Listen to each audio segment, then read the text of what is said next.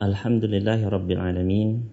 Wassalatu wassalamu ala ashrafil anbiya'i wal mursalin Nabiina Muhammadin wa ala alihi wa ashabihi wa man tabi'ahum bi ihsanin ila yaumiddin. Ikhwan Fiddin rahimani wa rahimakumullah Rasulullah sallallahu alaihi wasallam setiap pagi hari beliau berdoa meminta kepada Allah Subhanahu wa taala tiga perkara Beliau mengucapkan, Allahumma inni as'aluka ilman nafi'an, wa rizqan tayyiban, wa amalan mutakabbala. Beliau berdoa, Ya Allah, aku memohon kepadamu ilmu yang bermanfaat, rizki yang halal, dan amalan yang diterima. Hadis ini sahih diriwayatkan oleh Al-Imam Ibnu Majah di dalam sunan beliau. Ikhwan fiddin rahimani wa rahimakumullah. Yang menjadi pertanyaan kita, adalah mengapa Rasulullah SAW menyisipkan di dalam doa beliau, di tengah-tengah doa beliau, beliau meminta rizki yang halal. Dan ini menjadi pertanyaan kita pula. Kenapa kita harus mencari rizki yang halal? Kenapa kita? Apa sebabnya kita, khususnya kaum pria, para ayah, para kepala keluarga, berusaha siang dan malam bekerja keras untuk mencari rezeki yang halal dan menjauhi rezeki yang haram. Maka ikhwan fiddin rahimani wa rahimakumullah. Jawaban dari pertanyaan tersebut sebab mengapa kita berusaha untuk mencari rezeki yang halal di antaranya adalah yang pertama karena Allah Subhanahu wa taala memerintahkan kita untuk mencari rezeki yang halal. Allah Subhanahu wa taala firman di dalam banyak ayat di dalam Al-Qur'an. Di antaranya di dalam surat Al-Maidah ayat yang ke-88 qala ta'ala wa kulu mimma razaqnakum halalan tayyiba wattaqullaha alladzi antum bihi mu'minun. Dan makanlah dari apa-apa yang kami rizkikan kepada kalian yang halal dan yang baik dan bertakwalah kepada Allah yang kalian beriman kepadanya. Di dalam ayat yang agung ini, Allah Subhanahu wa taala memerintahkan kepada kita sekalian untuk mencari rizki yang halal, baik itu secara zatnya ataupun cara untuk mendapatkannya.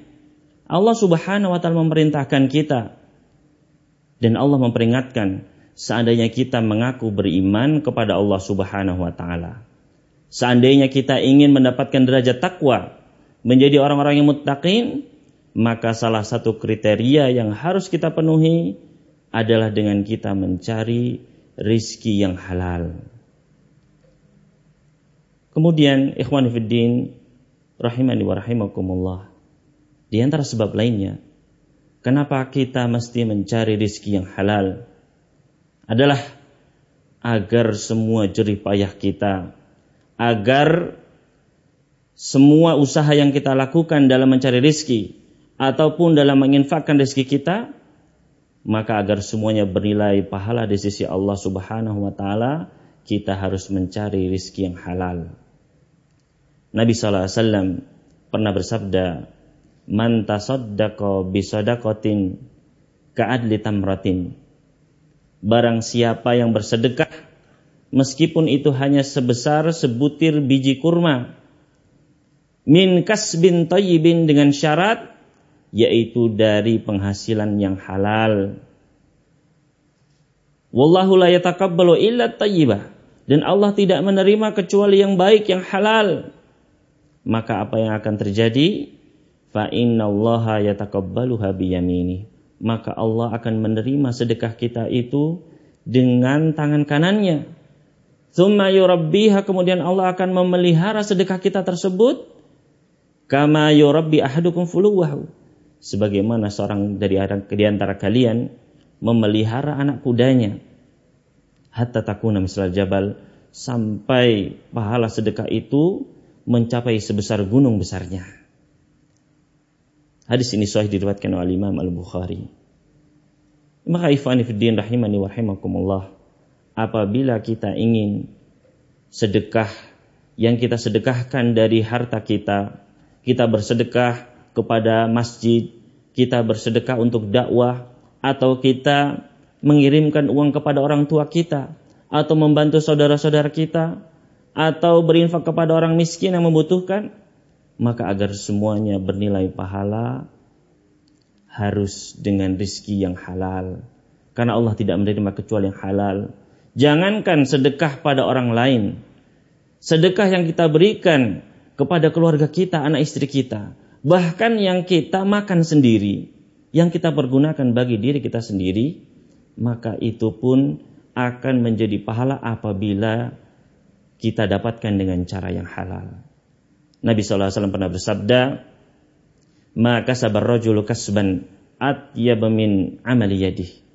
Tidaklah seseorang dia memperoleh penghasilan yang lebih baik penghasilan tersebut daripada rizki yang dia peroleh dengan hasil jeripahnya sendiri.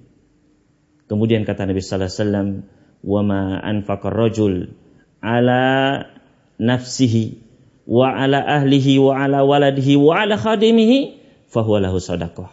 Dan apa saja yang seseorang infakkan, baik itu bagi dirinya sendiri, dia makan bagi dirinya sendiri, ataupun dia berikan kepada istrinya atau kepada anaknya atau bahkan kepada pembantunya maka semua itu akan bernilai sedekah. Namun sebaliknya, ikhwan fillah rahimani wa rahimakumullah, apabila rizki tersebut tidak berasal dari yang halal, apabila rizki tersebut haram, maka segala amal jerih payah kita, usaha kita, yang kita lakukan tidak akan diterima di sisi Allah Subhanahu wa taala. Nabi alaihi salatu wasallam pernah bersabda, Inna Allah tayyibun la yakbalu illa tayyiban. Sesungguhnya Allah itu maha baik dan tidak menerima kecuali yang baik, kecuali yang halal. Wa inna Allah amara al-mu'minina bima amara bihil mursalin. Dan Allah memerintahkan orang-orang beriman dengan apa yang diperintahkan kepada para rasul. Allah Subhanahu wa taala firman, "Ya ayyuhar rusul, kulu minat thayyibati wa malu salihan." Wahai para rasul, makanlah yang halal dan beramal amal saleh. Ini bima ta'maluna alim. Sesungguhnya aku Maha mengetahui atas apa yang kalian lakukan. Kemudian Allah berfirman, "Ya ayyuhalladzina amanu kulu min thayyibati ma razaqnakum." Wahai orang yang beriman, makanlah dari harta yang halal yang kami rizkikan kepada kalian. Kemudian Nabi Wasallam mengisahkan, menceritakan tentang kisah seorang laki-laki yutilus safar.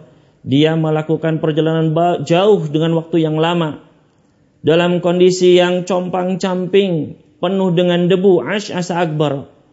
Kemudian dia mengangkat kedua tangannya ke langit dan dia berdoa ya Rabbi ya Rabbi wahai Rabbku wahai Rabbku namun apa yang terjadi para Ikhwani fiddin rahimani wa rahimakumullah. Kata Nabi sallallahu alaihi wasallam, "Wa mat'amuhu haram."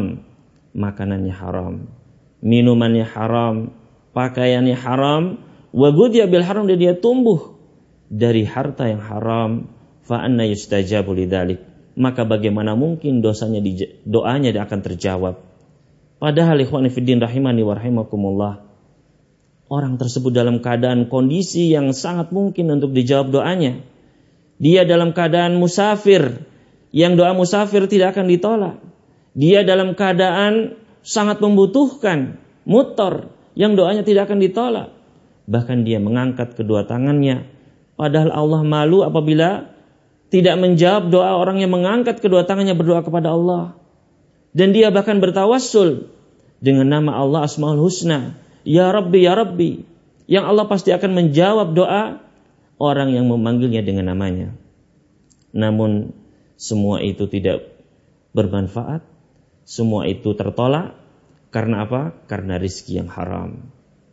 Maka inilah di antara sebab kenapa kita harus mencari rizki yang halal agar semua amal ibadah kita, agar semua doa kita dijawab oleh Allah Subhanahu wa taala.